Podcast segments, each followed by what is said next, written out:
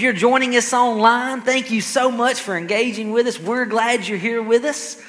Man, August has been incredible, right, guys? Yeah? We've been talking about being ready for a miracle. We're going to continue that today. There's just been something going on, on in my in my heart, in my in my spirit all week long. I've been preaching to myself a lot. And so I hope you guys are ready for today because because God has a word for us. So if you have your Bibles, you can turn to Mark chapter seven. And we're going to be reading from verse twenty-four through verse thirty. If you're online, grab your Bible if you don't have it right with you. Mark chapter seven. And if you want to, once you get to Mark in chapter seven, you can mark that. And you can also turn over to Matthew chapter fifteen. We're actually going to look in, in, in both books today because it gives us a really good picture of, of, of the story that, that, that it's sharing with us and helps us understand it better. And so as we're, as we're looking here in Mark chapter seven, the premise is, is if we're ready for a miracle, what do we do? You know, last week we shared some principles about miracles and, and how God works. You know, that many times he asks more of us, but he also gives us more than we expected. You know, another principle we talked about last week is God is more personal and more powerful than what we imagined. And so if we're ready for a miracle, if we're, if we're living with those, um, with those principles in mind, how can we be ready? Well, we get Mark gives us a great story so that we can see what it looks like to be ready for a miracle. Like when we're putting all these principles into practice, what's that going to look like in our everyday life? And so we're going to begin reading Mark chapter seven, verse twenty-four. It says, Jesus left that place and he went to the vicinity of Tyre. And he entered a house and he did not want anyone to know it. Now we'll stop right there just for a second. Some backstory real quick. This is the height of Jesus' ministry. This is the height of his fame, of his notoriety. Everybody knows Jesus. No matter where Jesus goes, there's crowds that are following him. Or as soon as he gets somewhere, the crowd forms, and they're just waiting to see what Jesus is going to do. You know, what demons are he going to cast out? How is he, how is he going to heal people? This is after Jesus has fed the five thousand men, five thousand women, all the kids there, after he fed the four thousand again later, right? So everybody knows about Jesus. And in fact, Jesus, he's like, guys, I'm tired. I'm wore out. I want to, let's get away, right? He, Jesus is, uh, they, he tried to get away once, go across the lake, right? Crowds were there. They've come back across. He sent the disciples out. He's like, guys, I'm going to send you out. Y'all go out. You heal. You cast out demons. I'm going to stay here. Well, the crowds grew even more. So Jesus is like, hey, I know what? We're going to leave Galilee. We're going to go and we're going to kind of take a little vacation. We're going to get away from everything. Now, we know about vacation living in Italy, right? Come on now, all right? So Jesus is kind of like, we're going to get away from everything. Going to go. And so they're here in, in Tyre. This is actually in Phoenicia. It's part of the Syro-Phoenician uh, area. and But it doesn't work, right? He, he he said, listen, go in the house and let's not let anybody know about this, right? It can be like a little retreat for us. Yet he could not keep his presence secret. So it didn't work, right? Jesus, he's trying to get away. He's trying to get out to the seashore and it doesn't work. People are coming still.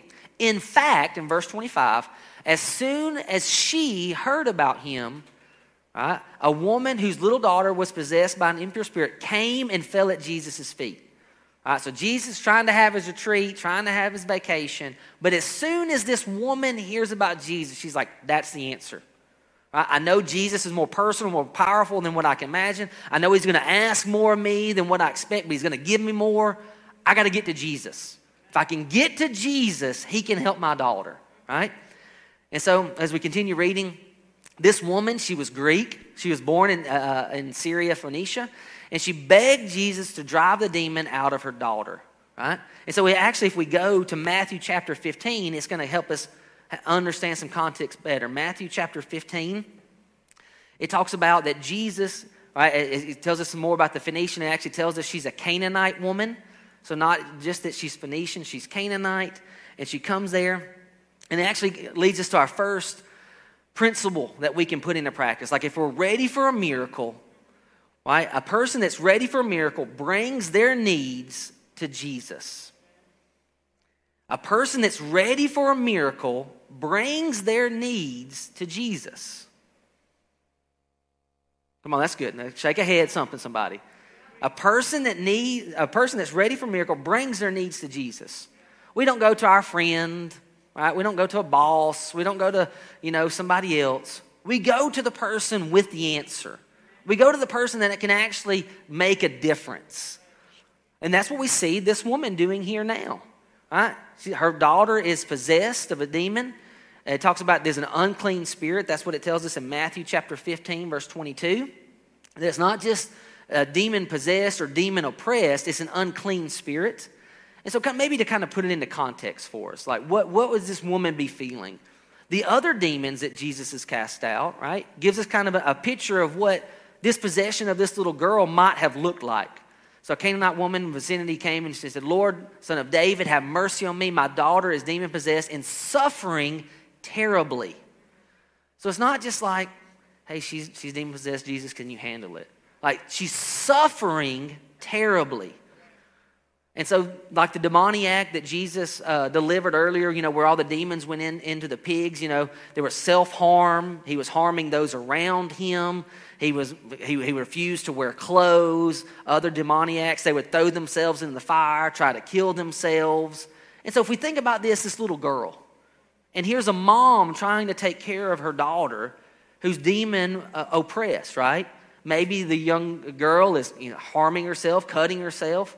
Maybe she's trying to throw herself, and maybe the demon's trying to throw her in the fire and kill her, so the mom's constantly worried about her daughter, right? Maybe she can't keep clothes on her daughter, so that makes her daughter unclean, and people are talking about her daughter, and this mom's upset and worried about it because she's suffering terribly. So what's the response? I got to go to the person that can actually make a difference. I got to go to the person with the answer. So she goes to Jesus. And her and the way she approaches Jesus in Matthew chapter fifteen tells us a lot. You know, not just that she's Greek or she's from Phoenicia, but how she addresses Jesus. Like, she's not just a, a Canaanite, a, a non-believer. She's actually heard about Jesus enough. She knows how to address Jesus. She says, "Lord, son of David." All right, that's messianic language. So she's not just saying, hey, hey man, that I've heard works miracles. Hey guy, that, you know, maybe you're just you know, a superstitious guy, you can help me. No, she addresses him with titles. "Lord, son of David, have mercy on me." So she approaches Jesus in the proper mindset, in the proper way. Listen, I'm, I respect you because I know what you can do. I've heard about how you've worked in others' lives, and I need you to do that in my life. So she goes to the person that can actually make a difference, because a person ready for a miracle brings their needs to Jesus, right? And it's very simply, my daughter's demon-possessed and suffering terribly. Can you help her, Jesus? Can you help her? She, she didn't give fluff. She didn't make excuses for Jesus. If you're not too busy, if it's not too much trouble for you, Jesus, Jesus, you do what you do. I need you to heal her, Jesus. She needs to be free from these demons. And then this leads us into, into point number two. A person ready for a miracle is persistent in asking for Jesus' help. So the first point is we go to Jesus with our need. And the second one is we're persistent in asking Jesus uh, for Jesus' help. Now think about this. How many times do we go to God? Uh, we have a need. We have we have a deadline. We have something that's going on. God, I need you to do this. We pray one time, and we're done. Right?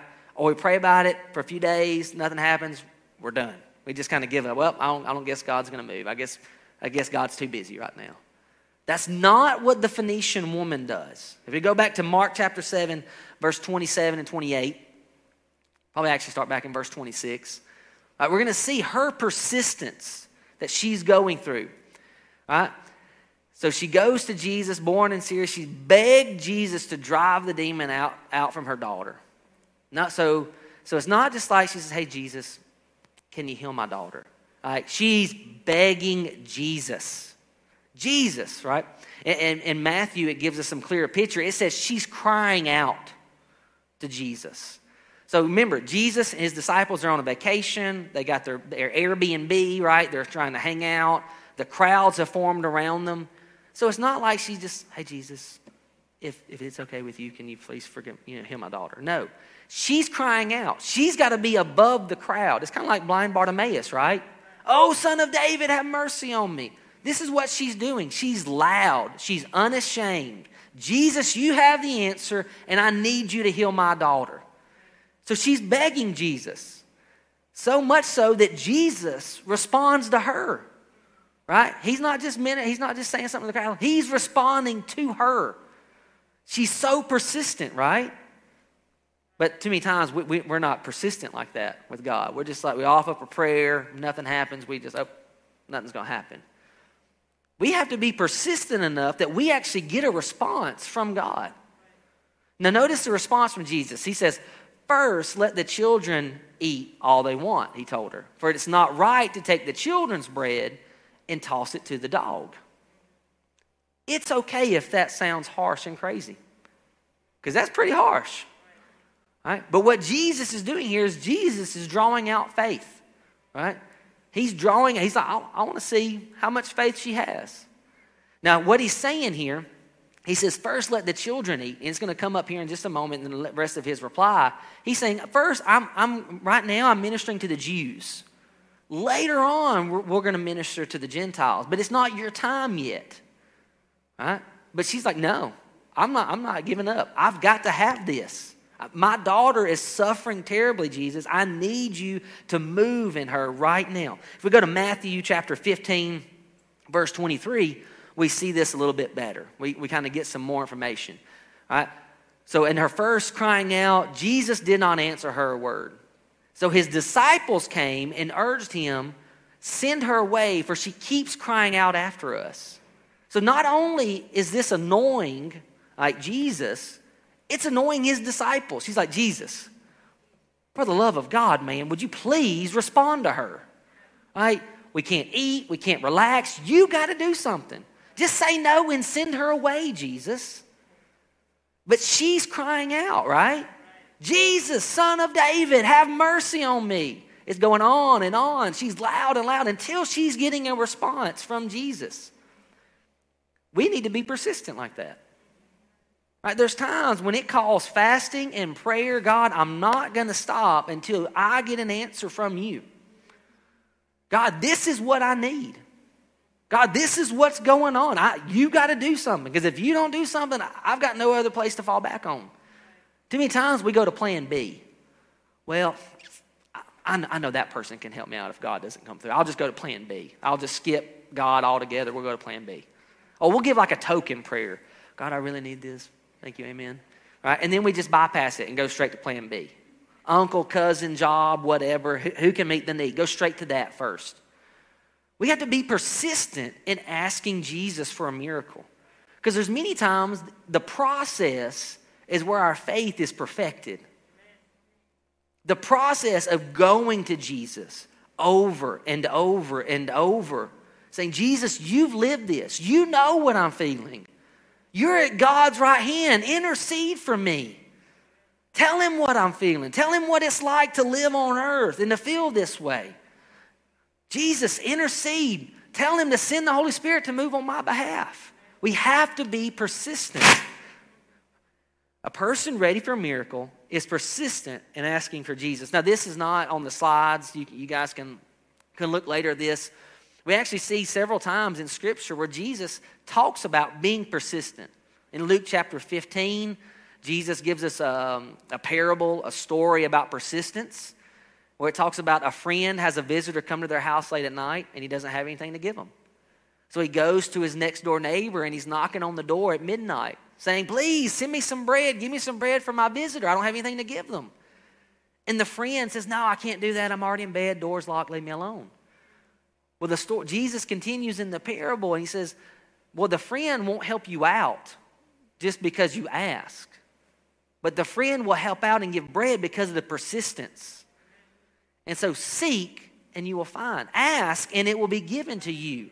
You got to persist just like the friend did looking for the bread for his guest. We have to persist in when we're going to God with our needs. Later on in Luke chapter eighteen, Jesus gives us another example of being persistent. Right, it's about a woman going to a judge and seeking justice from the judge. And I love it. You guys can go back in Luke chapter eighteen and read the whole story later. But the answer from the judge is awesome. He's like, woman, you're annoying me. I'm not going to rule on your on this case because, you know, I'm taking the case. I'm going to do it so you'll leave me alone. And so he gives the woman justice because of her persistence.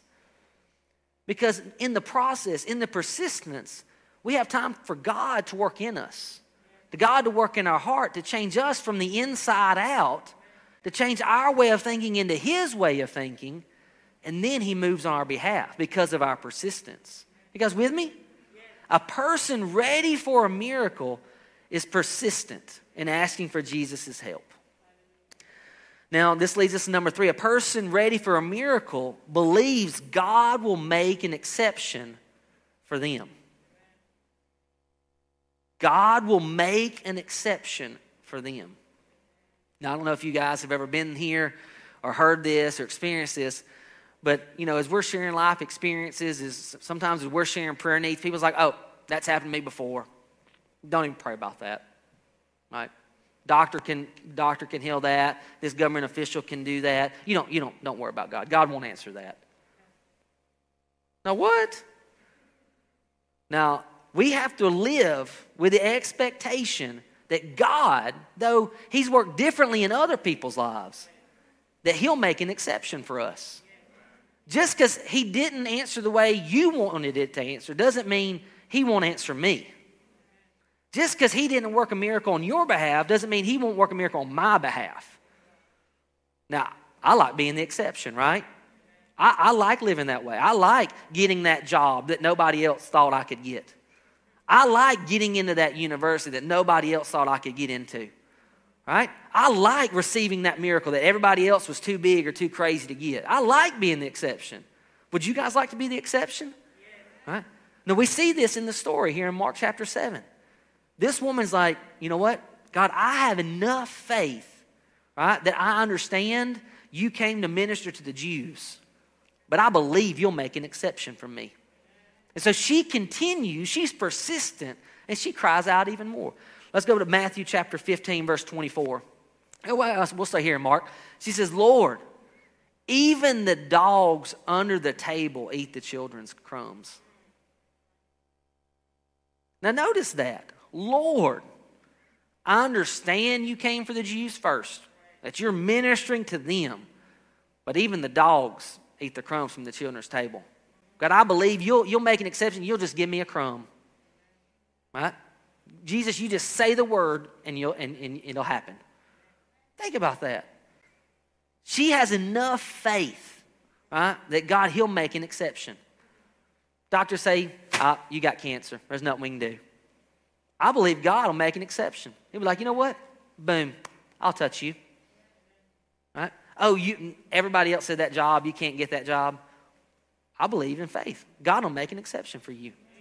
Right? She had faith. Lord, I love that response.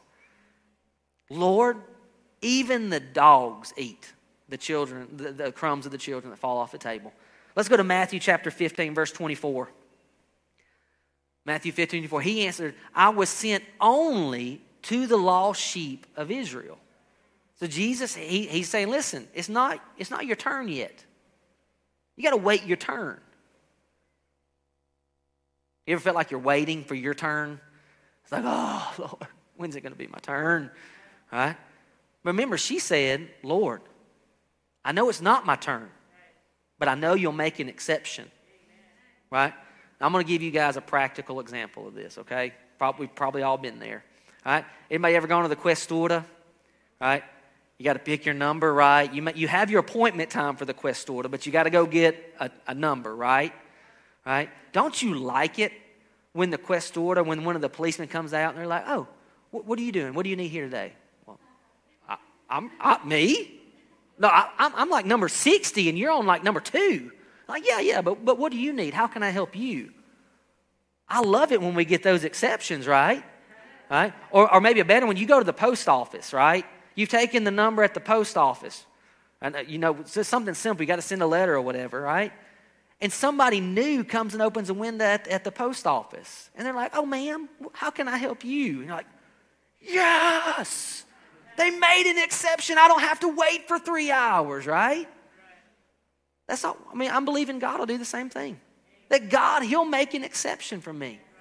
And we see it here. She's like, God, I understand you came for the Jews. You came for the children of Israel. But I believe you'll make an exception for me. Amen. That even though you're here for them, you'll give me a crumb. You'll give me a little bit to do this. And we see this in Romans chapter one, verse sixteen. We see it throughout the New Testament. Paul saying, for I'm not ashamed of the gospel because it's the power of God that brings salvation to everyone who believes, first the Jew, then the Gentile. So we see it in Paul. Paul, he was first going to the Jews and then the Gentiles. So, you know, this is a process we see in Scripture. And so Jesus, he wasn't being mean, right, or spiteful. He was just saying, I'm, I'm come to the house of Israel first. He's like, Lord, I understand that. That's all good and fine. But I need you right now.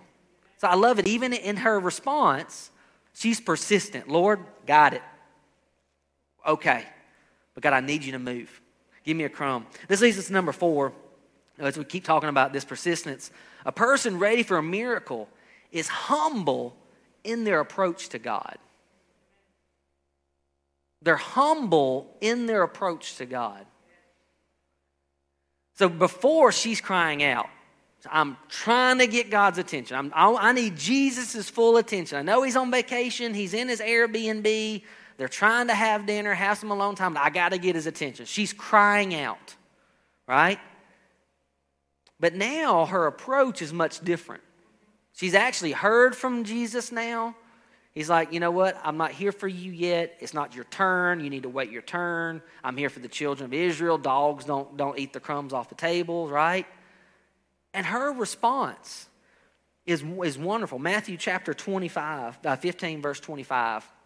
The woman came and knelt before him. So it's gone from a distance thing, crying out to Jesus. Now she comes close to Jesus. Uh, and she says, Lord, help me. Now notice she didn't demand anything. Right? She didn't, she wasn't talking back. Well, how dare you? How dare you call me a dog? How dare you refer to me like that? Now, this is just a little side preaching. You know, if you get offended by God's response, who are you? God can respond how he wants to respond. Right? Notice this woman didn't get offended with Jesus' response. Right? She responded humbly, Lord, help me. She didn't get offended. Like, too many times we read the Bible and we get offended for the people that's in there, right, that's going through this. If they didn't get offended, don't be offended, right? Don't take, don't get lost in the offense that you miss the principle that Jesus is teaching us here. He's drawing out her faith. She humbly responds to Jesus. See, too many times we get offended in the process. How dare God make me wait? How dare God not do what I asked him to do in the time I asked him to do it, in the way that I asked him to do it? I'm just mad. I'm not going to go to church anymore. I'm not going to go to small group. I'm not going to be in ministry anymore. I didn't get that place in university. I didn't get that job. How dare God do all that? My life's not perfect. How dare God not make my life perfect? I'm not going to, I'm not going to serve him anymore. I'm going to show God. I'm not going to worship him anymore. No, I'm not going to tell anybody about Jesus anymore. I'll show Jesus. Yeah, you all laugh. That's crazy, right? Yeah, when we say it out loud, we see how ridiculous it is. Right? Don't get offended by God's response. God can respond the way he wants to respond. We, if we're ready for a miracle, if we're people ready for a miracle, we humbly approach God. Now, part of this is how she, how in, in the Greek translation, it says she prostrated herself. So in the response is actually she just came and she she worshiped Jesus. Jesus, Lord, Son of David, right? Even though the response wasn't what she wanted to hear, she didn't give up. She was persistent. Lord, ha- help me. Now, this can teach us as well. Sometimes we're so complicated in what we're asking Jesus for. We give this long explanation, what's going on in life, what we need him to do, and here it, help me. Sometimes we just need to go to God. God, help me. I don't, I, God, I'm not going to try and tell you how to do it. Just help me. help me, God. You ever ask for help? It kind of puts you in your place, right?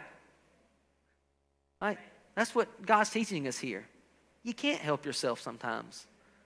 You have to come to me. Nothing's too big for me. Come to me. I'm going to let you in on a little secret. As a dad, I love it when Camille and Tucker come to me for help. Right? It just it makes me feel like a superhero, okay? And little things, okay? Like Camille or Tucker, they're, they're playing with their Legos and they can't get a Lego apart. I'm like, I can do that, right? Have y'all ever played with Legos? Sometimes they're so super small and you can't get them. All right, Camille, Dad, I can't get this Lego apart. Can you do this? Yes, right? Or, or like we're cooking supper and somebody can't open a jar. Who do they ask? Dad, right? I'm like, oh. I mean, I feel like Superman, right? Nobody else could do it. I got this. Think about that. We go to God, and we're declaring, God, you can do this. Help me. You see the humble faith there? Help me, Lord. Go back to Mark chapter seven, verse twenty, uh, twenty-seven and twenty-eight. Mark chapter seven, twenty-seven, twenty-eight. And he said to her, let the children be fed first, for it's not right to take the children's bread and throw it to the dogs. Again, that is a harsh statement. But she wasn't put off. Jesus is saying, right? What's she going to do? But she said to him, yes, Lord. Notice she didn't get indignant. How dare you? What are you saying? Yes, Lord. I understand. Children are first. Don't put the dogs ahead of the children. Yes, Lord, help me. And uh, uh, right, if we go on there, we can we can see the rest of her response in verse twenty-nine. Yes, Lord, she says. Can you guys go to verse twenty-nine? There it is. And he said to her, "For this statement, you may go your way. The demon has left your daughter," right? She says, yes, Lord. But even the dogs can eat the crumbs from the children's table. Right? She takes Jesus' own words and she says it back to him, right? Yes, yes, Lord. I understand. Children of Israel first, then us. I understand. But Jesus, even the dogs eat the crumbs from the children's table. And I love what Jesus says to her, right? And this is point number five. A person ready for a miracle receives answers from God. So she's been persistent, right? She's been she's believing for an exemption, that Jesus is going to make an exemption for her. She's humble in her approach. And then she makes this profound statement of faith because she's believing, I'm going to receive from Jesus. I've gone from far off away from Jesus, crawling out to him. Now I'm up close and I'm personal with Jesus. I'm, I'm going I'm to get an answer. He's going to move on my behalf. Yes, Lord. Even the dogs eat the crumbs that fall from the children's table. Jesus, if I can just get a crumb of your goodness. Jesus, if I can just get a crumb of your power, it'll change everything. Now, I love Jesus' statement here. For this statement, you may go your way. Because of your faith, woman, you can go your way. Not because of who you are or what you can do for me, what your past is like, what your future is going to be. Because your faith, woman, you may go your way. We see this in Matthew fifteen, twenty-eight. Matthew fifteen, twenty-eight. Then Jesus answered her, "O woman, great is your faith." Now, there's only two times, right, that Jesus actually says this to somebody. Great is your faith. The other is also an, a Gentile, the Roman centurion. Right? He says, great is your faith, woman. He wasn't talking to a Jew. Right? In fact, over and over again, Jesus, he chastises the disciples. Oh, ye of little faith. Oh, ye of little faith. How long must I suffer, ye people with little faith? And they're supposed to be the church people. People that got it all together. They're with Jesus twenty-four hours a day, seven days a week. They're going out casting out demons and healing people. And Jesus keeps saying, what little faith you guys have. And here's a Gentile. He says, great is your faith. Like, man, you have mega faith, woman. You've come to me persistently. Right? When the disciples wanted to chase you away, when they wanted me to just send you away, and you persisted. Great is your faith. Right? You believed I would make an exemption for you. Man, how great is your faith. You humbly responded when I told you to wait. When I delayed, you were humble. You didn't demand. You didn't say, this is my right. Great is your faith, woman. And you came expecting to receive an answer for your need, for your problems. Great is your faith. Be it done for you as you desire. And her daughter was healed instantly. Think about that. Can you imagine that mom going home? All right? There's not noise and chaos coming from the house. All right? Normally, I'm, I'm sure she wouldn't leave her daughter alone. I'm sure she was afraid to leave her daughter alone, what she might do to herself, what the demon would do to her, right? Throwing her in the fire, throwing her down a well, hurting her, oppressing her. Can you imagine the mom going home? Because Jesus has said, it's done. Notice Jesus didn't lay hands on her. I don't know how far away it was. He says, it's done. I imagine mama's running, right? He said it, gone. Because we don't, we don't read a thank you, a discourse, and nothing like that. I imagine she's like, thank you, Jesus, bye, and gone. I'm going, I'm going to experience my miracle. I'm going to check it out. I want to let everybody know. Can you imagine her going home? And maybe the daughter's laying down on the bed asleep, just calm. Maybe the daughter's playing with neighbors or something. But mom gets to walk up and see daughter healed and whole, no longer oppressed and demonized. What are you waiting for? Have you been persistent with God? Have you been looking for a miracle? Or have you just kind of given up? I prayed one time, I prayed two times, three times, I don't know. I'll just, I'll just give up. Maybe you need to believe today that you're going to be an exception, that God's going to say, you know what? I'm making an exception for them, for them today. Because a person that's ready for a miracle will live this way, just like this Phoenician woman. We'll live persistent. We'll go to Jesus with our needs. We'll, we'll believe he'll make an exemption for us. And we'll live ready to receive answers from God. Let's pray today, church. If you're joining us online, let's take a few minutes. Let's, let's let God speak to us on what miracles that, you know, we need him to do in our lives. Because I'm sure as we're talking today, maybe, maybe you've identified with this Phoenician woman. Maybe today is your day to be persistent, to go after God. And say, you know what, I'm going to go to God today. I'm going to go later today. I'm going to go back to God. Tomorrow I'm going to go to God. Let, you know, tomorrow at lunchtime, I'm going to God. Tomorrow at dinner time, I'm going to God. Maybe today you say, God, I'm going to be persistent until I get a response. Let's pray. Lord, we thank you so much that you're a miracle-working God, that all month long we're just focused on your miracles. God, and I believe today is a good day for a miracle. Today is a good day for a miracle. So God, just like you worked in this Phoenician woman's uh, life, God, how you moved in her daughter, I know you can do that for us today. God, just by your word, God, miracles happen. Lord, just like last week we read about Jairus' daughter, we believe you can do that today. We're ready for a miracle. So Lord, speak to us today. God, I pray that we would be more persistent now than we've ever been before. God, that we would just, we would, we would be calling out to you consistently and persistently, God, waiting for an answer. God, expecting an answer. God, that we would come to you because you can help us. You have the answers. You have the power. You can do everything. God, we believe you can.